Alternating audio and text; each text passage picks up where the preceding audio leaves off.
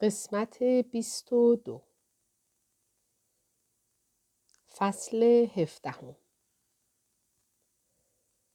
وقتی به خانه می رسم ساعت از هفت گذشته است. رایل یک ساعت پیش تلفن کرد و گفت امشب نمی آید.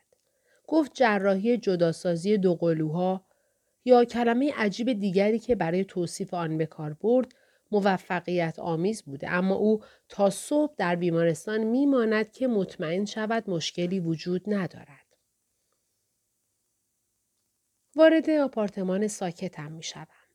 لباس های کاملا راحت خانهام را می پوشم و در سکوت ساندویچم را می خورم. سپس در اتاق ساکتم کتاب آرامش بخش جدیدم را باز می کنم که امیدوارم احساساتم را آرام کند. مطمئنا صرف سه ساعت برای خواندن بخش عمده کتاب به تدریج وجودم را از هیجانات چند روز گذشته خالی می کند. مدتی طولانی به کتاب خیره می شوم. به رایل فکر می کنم. به اطلس فکر می کنم. به این فکر می کنم که چطور گاهی اوقات که اطمینان داریم زندگیمان در مسیر مشخصی قرار گرفته است با یک تغییر کوچک تمام آن اطمینان از بین می رود. کتابی را که اطلس برایم آورده است توی کمد کنار بقیه کتاب ها می گذارم و بعد دفترچه خاطراتم را که پر از خاطرات اوست برمی می‌دانم بالاخره وقت آن است که آخرین بخشی را که نوشتم بخوانم و بعد برای همیشه دفترچه را ببندم. الن عزیز بیشتر وقتها خدا را شکر می کنم که تو نمیدانی من وجود دارم و من هرگز چیزهایی را که برایت نوشتم با پست الکترونیکی برایت نفرستادم. اما بعضی اوقات به خصوص دیشب آرزو کردم کاش تو مرا می شناختی. از وقتی اطلس را دیدم شش ماه می گذرد و راستش نمی‌دانم کجاست و چه کار می کند. از وقتی آخرین نامه را برایت نوشتم و اطلس به بستون رفته خیلی اتفاقها افتاده است. تا مدتی گمان می کردم آن آخرین باری بوده که او را دیدم اما اینطور نبود. چند هفته پس از آنکه از اینجا رفت او را دیدم. روز تولد شانزده سالگی هم پیدایش شد. آن روز بهترین روز عمرم بود. و بعد بدترین روز آن. درست چهل و دو روز از وقتی اطلس به بستون رفته بود میگذشت. روزها را می شمردم که شاید این کار تسکینم بدهد. خیلی افسرده بودم. الن هنوز هم هستم. می‌گویند نوجوانان مثل بزرگسالان نمی‌دانند چطور کسی را دوست داشته باشند. من تا حدی این را قبول دارم اما از طرفی من بزرگسال نیستم و نمی‌دانم چطور آن را مقایسه کنم. گرچه گمان می کنم احتمالا این دو حس با هم متفاوت است. مطمئنم در عشق میان دو بزرگسال نسبت به عشق میان دو نوجوان حقیقت بیشتری وجود دارد. احتمالا پختگی، احترام و حس مسئولیت بیشتری هم هست اما صرف نظر از اینکه عشق در سنین مختلف در زندگی یک انسان شکلهای مختلفی دارد می‌دانم به هر حال همان تأثیر را دارد و بار آن روی شانه ها، دل و قلب انسان در هر سنی باشد احساس می شود. هر شب قبل از خواب گریه می کنم و به خودم می گویم فقط شنا کن. اما وقتی حس می کنی محکم توی آب بسته شده ای شنا کردن واقعا سخت می شود. حالا که فکر می کنم می بینم این مراحل را تا حدی همراه با غم تجربه کردم.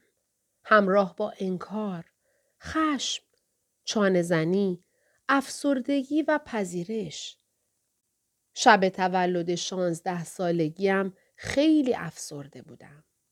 مادرم تلاش می کرد آن روز برایم روز خوبی باشد. برایم وسایل باغبانی خرید. کیک مورد علاقه ام را درست کرد و دوتایی برای شام بیرون رفتیم. اما آن شب تا زمانی که داخل رخت خواب بخزم نتوانستم ناراحتی را از خودم دور کنم. گریه می کردم که صدای ضربه به پنجره را شنیدم. اولش خیال کردم باران شروع به باریدن کرده. اما بعد صدای او را شنیدم. از جا پریدم و به سمت پنجره دویدم. قلبم از جا کنده می شد. او آنجا در تاریکی ایستاده بود و به من لبخند می‌زد. پنجره را بالا کشیدم و کمک کردم وارد اتاق شود. مرا میان بازوهایش نگه داشت و من مدتی طولانی همانجا گریه کردم. بوی خیلی خوبی می‌داد. معلوم بود در این شش هفته ای که او را ندیده بودم به اندازه کافی وزن گرفته است. عقب رفت و اشکهایم را از روی گونه هایم پاک کرد. چرا گریه می‌کنی لیلی؟ از اینکه گریه می کردم خجالت کشیدم. در آن یک ماه خیلی گریه کرده بودم. احتمالا بیشتر از همه ماه های عمرم. احتمالا علتش فقط هورمون های نوجوانی بود. همراه با تنش ناشی از رفتار پدرم با مادرم و اینکه ناچار شده بودم با اطلس خداحافظی کنم. فوری بلوزی را از روی زمین برداشتم و چشمهایم را پاک کردم. بعد روی تخت خواب نشستیم. سرم را روی سینهش گذاشت و خودش به سر تخت تکیه داد. از او پرسیدم اینجا چی کار می‌کنی؟ گفت امروز تولدته. من هنوز بهت علاقه دارم و دلم برات تنگ شده. وقتی آمد ساعت حدود ده بود اما ما خیلی با هم صحبت کردیم. یادم میآید آخرین باری که به ساعت نگاه کردم از نیمه شب گذشته بود. حتی به یاد نمی آورم در چه موردی با هم صحبت کردیم. اما یادم هست چه حسی داشتم. او خیلی خوشحال بود و برقی در چشمهایش دیده می‌شد که قبلا هرگز ندیده بودم. مانند این بود که بالاخره خانه اش را پیدا کرده است. گفت می‌خواهد با من حرف بزند و صدایش حالتی جدی پیدا کرد. طوری مرا نگه داشت که بتوانم در چشمهایش نگاه کنم. با خودم فکر کردم شاید می‌خواهد به من بگوید دوست دختر دارد یا می‌خواهد زودتر وارد ارتش شود. اما حرفی که زد موجب حیرتم شد. گفت اولین شبی که به آن خانه قدیمی رفته بود برای آن نبوده که خواسته جایی برای ماندن پیدا کند. بلکه به آنجا رفته بوده که خودش را بکشد. دستم به طرف دهانم رفت چون اصلا نمی‌دانستم شرایطش آنقدر بد بوده است. آنقدر بد که حتی نمی‌خواسته زنده بماند. گفت امیدوارم هیچ وقت نتوانی بفهمی آنقدر احساس تنهایی چه جور تجربه است. ادامه داد و گفت اولین شبی که در آن خانه بوده کف اتاق نشیمن نشسته بود و یک تیغ ریش تراشی را روی مچ دستش گذاشته بوده. درست همان موقع که خواسته کارش را انجام بدهد چراغ اتاق من روشن شده. گفت تو مثل فرشته ها اونجا ایستاده بودی و مثل این بود که توی بهشت از پشت سرت نور بتابد. نمی توانستم ازت چشم بردارم. او مرا که در اتاقم راه می رفتم مدتی نگاه کرده. مرا دیده که روی تختم دراز کشیدم و خاطراتم را نوشتم. تیغ را زمین گذاشته چون می گفت یک ماه قبل از آن را در شرایطی زندگی کرده بوده که اصلا هیچ حسی نداشته. و دیدن من موجب شده حسی پیدا کند. همین حس کم کافی بوده که آن شب از بیحسی و بیتفاوتی که باعث می شده بخواهد به همه چیز پایان دهد بیرون بیاید. سپس یک یا دو روز بعد من برایش غذا بردم و آن را روی ایوان خانه گذاشتم. گمان کنم دیگر بقیه ماجرا را میدانی. به من گفت تو زندگی منو نجات دادی بدون اینکه اصلا تلاشی برای این کار بکنی. دستهایم را در دست گرفت و گفت زودتر از آنی که برنامه ریزی کرده بوده به ارتش می رود. اما نمی توانسته بدون آنکه از من تشکر کند برود. گفت برای چهار سال به ارتش می رود و اصلا دلش نمی‌خواسته من شانزده ساله بشوم و به خاطر دوستی که هرگز نخواهم دید یا خبری از او نخواهم شنید زندگیم را خراب کنم. حرف دیگری که زد موجب شد چشمهای آبیش پر از اشک شود. گفت لیلی زندگی چیز عجیبیه. ما چند سال وقت داریم زندگی کنیم. پس باید هر کاری می‌تونیم انجام بدیم که مطمئن بشیم از این سالها نهایت استفاده رو بردیم. نباید وقتمون رو برای چیزهایی تلف کنیم که شاید یه روزی اتفاق بیفتن یا شاید هم اصلا هیچ وقت اتفاق نیفتن. می‌دانستم می‌خواهد چه بگوید. می‌خواست بگوید به ارتش می‌رود و نمی‌خواهد وقتی رفت من به یاد او باشم. او در حقیقت رابطه اش را با من تمام نمی کرد. زیرا ما اصلا با هم نبودیم. فقط دو انسان بودیم که وقتی نیاز داشتیم به هم کمک می کردیم و در مسیری که پیش می رفتیم قلبهایمان را به هم پیوند زده بودیم. سخت بود کسی که از ابتدا هم نخواسته بود مرا برای خودش نگه دارد از من بخواهد بروم. گمان کنم در تمام مدتی که با هم بودیم هر دویمان می دانستیم این رابطه همیشگی نیست. نمی‌دانم چرا. چون من او را به همین صورت دوست داشتم. گمان می کنم شاید اگر ما مانند نوجوانان دیگر در شرایط عادی با هم بودیم و او یک زندگی متوسط و خانه برای زندگی داشت می توانستیم از آن زوجها باشیم. از آن زوجهایی که با هم کنار می آیند و هرگز خشونت هایی را که گاهی اوقات در زندگی ها به وجود می آید تجربه نمی کنند. من آن شب حتی تلاش نکردم نظرش را تغییر بدهم. حس می کردم بین ما پیوندی وجود دارد که حتی آتش جهنم هم نمی تواند آن را از بین ببرد.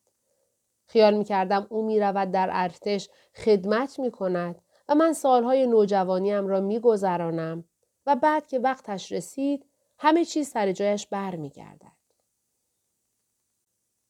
گفت می‌خوام بهت یه قولی بدم. هر وقت زندگیم اونقدر خوب شد که تو بتونی بخشی از اون باشی میام پیدات می‌کنم. اما نمی‌خوام منتظرم بمونی چون ممکنه هیچ وقت چنین اتفاقی نیفته. من این قولش را دوست نداشتم چون از دو حال خارج نبود یا گمان می‌کرد ممکن است زنده از ارتش بیرون نیاید یا اینکه گمان نمی‌کرد هیچ وقت زندگیش آنقدر خوب باشد که مرا داشته باشد. زندگی او همین حالا هم برای من خوب بود. اما من سر تکان دادم و به زور لبخند زدم. اگه تو نیای دنبالم من میام دنبال تو و این زیاد قشنگ نیست. اطلس گاریکن. او به تهدید من خندید. خب پیدا کردن من زیاد سخت نیست. تو دقیقا می‌دونی من کجام. لبخند زدم. جایی که همه چیز بهتر از اینجاست. او هم لبخند زد. توی بستون و به چشمهایم نگاه کرد. من دوستت دارم لیلی. تو همه چیز من هستی. من عاشقتم.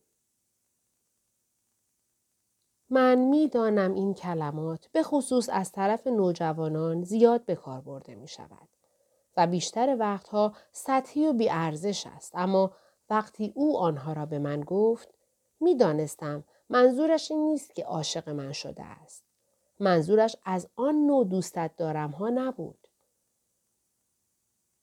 تمام آدمهایی را که در زندگیت دیده ای مجسم کن. تعدادشان خیلی زیاد است.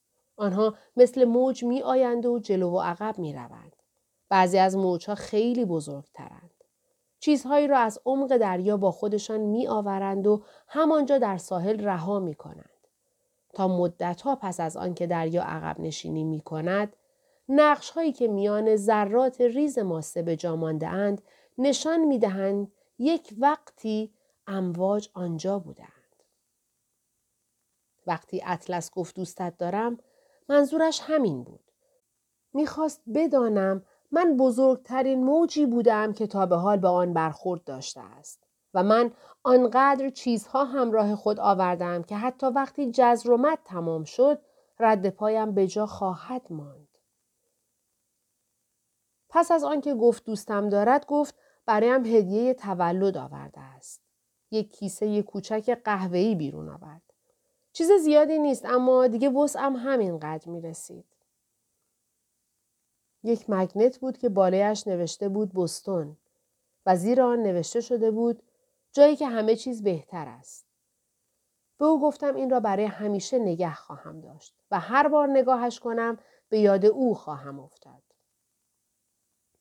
وقتی نوشتن این نامه را شروع کردم گفتم تولد شانزده سالگیم یکی از بهترین تولدهای عمرم بود.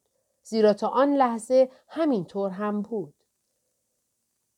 اما چند دقیقه بعد دیگر اینطور نبود. آن شب پیش از آن که اطلس پیدایش شود انتظار آمدنش را نداشتم. برای همین در را قفل نکرده بودم. پدرم شنیده بود با کسی صحبت می کنم. وقتی در را باز کرد و اطلس را با من دید طوری عصبانی شد که هیچ وقت او را آنطوری ندیده بودم و اطلس قافلگیر شد چون هیچ آمادگی نداشت. تا زنده ام آن لحظه را فراموش نخواهم کرد. وقتی پدرم با چوب بیسبال به جانش افتاد او نمی توانست هیچ دفاعی از خودش بکند. صدای ضربه هایی که به استخوانهایش می‌خورد تنها صدایی بود که میان های من شنیده می‌شد. هنوز نمی‌دانم چه کسی پلیس خبر کرده بود. مطمئنم مادرم این کار را کرده بود اما حالا شش ماه از آن زمان گذشته و ما هنوز در مورد آن شب صحبتی نکرده ایم. تا پلیس به اتاق من برسد و پدرم را کنار بکشد من حتی نمی توانستم اطلس را بشناسم چون سرتاپایش خونی بود. داشتم دیوانه می شدم. دیوانه. آنها نه تنها ناچار شدند اطلس را با آمبولانس ببرند بلکه برای من هم آمبولانس خبر کردند چون نمی توانستم نفس بکشم. این اولین و تنها حمله عصبی بود که من تا به حال داشتم. کسی به من نمی گفت او کجاست و آیا حالش خوب است یا نه. پدرم را برای کاری که انجام داده بود حتی بازداشت هم نکردند. همه جا پیچیده بود که اطلس در آن خانه قدیمی زندگی می کند و بی خانمان است. پدرم برای اقدام قهرمانانش یعنی نجات دختر کوچکش از دست پسری بی خانمان که تلاش کرده بود او را فریب بدهد محبوبیت بیشتری پیدا کرده بود. پدرم گفت من موجب سرفکندگی کل خانواده شدم چون تمام شهر پشت سر من حرف می‌زنند. تازه بگذار برایت بگویم هنوز راجع به آن اتفاق حرف می‌زنند. امروز در اتوبوس شنیدم کیتی به کسی می‌گفت او تلاش کرده بود در مورد اطلس به من هشدار بدهد. می گفت از وقتی چشمش به او افتاده فهمیده که آدم خطرناکی است. که یک آدم عوضی است. اگر آن موقع اطلس در اتوبوس همراه هم بود احتمالا جلویم را می گرفت و همانطور که او تلاش می کرد یادم بدهد سنجیده عمل می کردم. اما حالا که او نبود آنقدر عصبانی شدم که برگشتم و به کیتی گفتم خفه شود. گفتم اطلس از خود او خیلی بهتر است و اگر یک بار دیگر بشنوم در مورد او چیز بدی می‌گوید کاری خواهم کرد فوری پشیمان شود. او فقط چشمهش را چرخاند و گفت وای لیلی تو رو شستشوی مغزی داده؟ اون یه بچه کثیف بی خانمان دزد بود که احتمالا مواد هم مصرف می‌کرد. شانس آورد همان موقع اتوبوس در ایستگاه خانه ما توقف کرد. کل پشتیم را به سرعت برداشتم و از اتوبوس پیاده شدم. سپس به خانه و یک راست به اتاقم رفتم و سه ساعت آنجا گریه کردم. حالا سردرد دارم اما می‌دانم تنها چیزی که حالم را بهتر می کند آن است که همه اینها را روی کاغذ بیاورم. شش ماه بود جلوی خودم را گرفته بودم این نامه را ننویسم. هلن ناراحت نشو اما سرم هنوز درد می کند. قلبم هم همینطور. شاید حتی بیشتر از دیروز. این نامه یک ذره هم به من کمک نکرد. گمان می کنم مدتی باید نامه نوشتن را متوقف کنم. نامه نوشتن برای تو مرا یاد او می اندازد و این خیلی آزارم می دهد. تا وقتی او دوباره پیش من برگردد باید وانمود کنم حالم خوب است. وانمود خواهم کرد که شنا می کنم. در حالی که تنها کاری که انجام می دهم آن است که روی آب شناور بمانم و به زحمت سرم را بالای آب نگه دارم. لیلی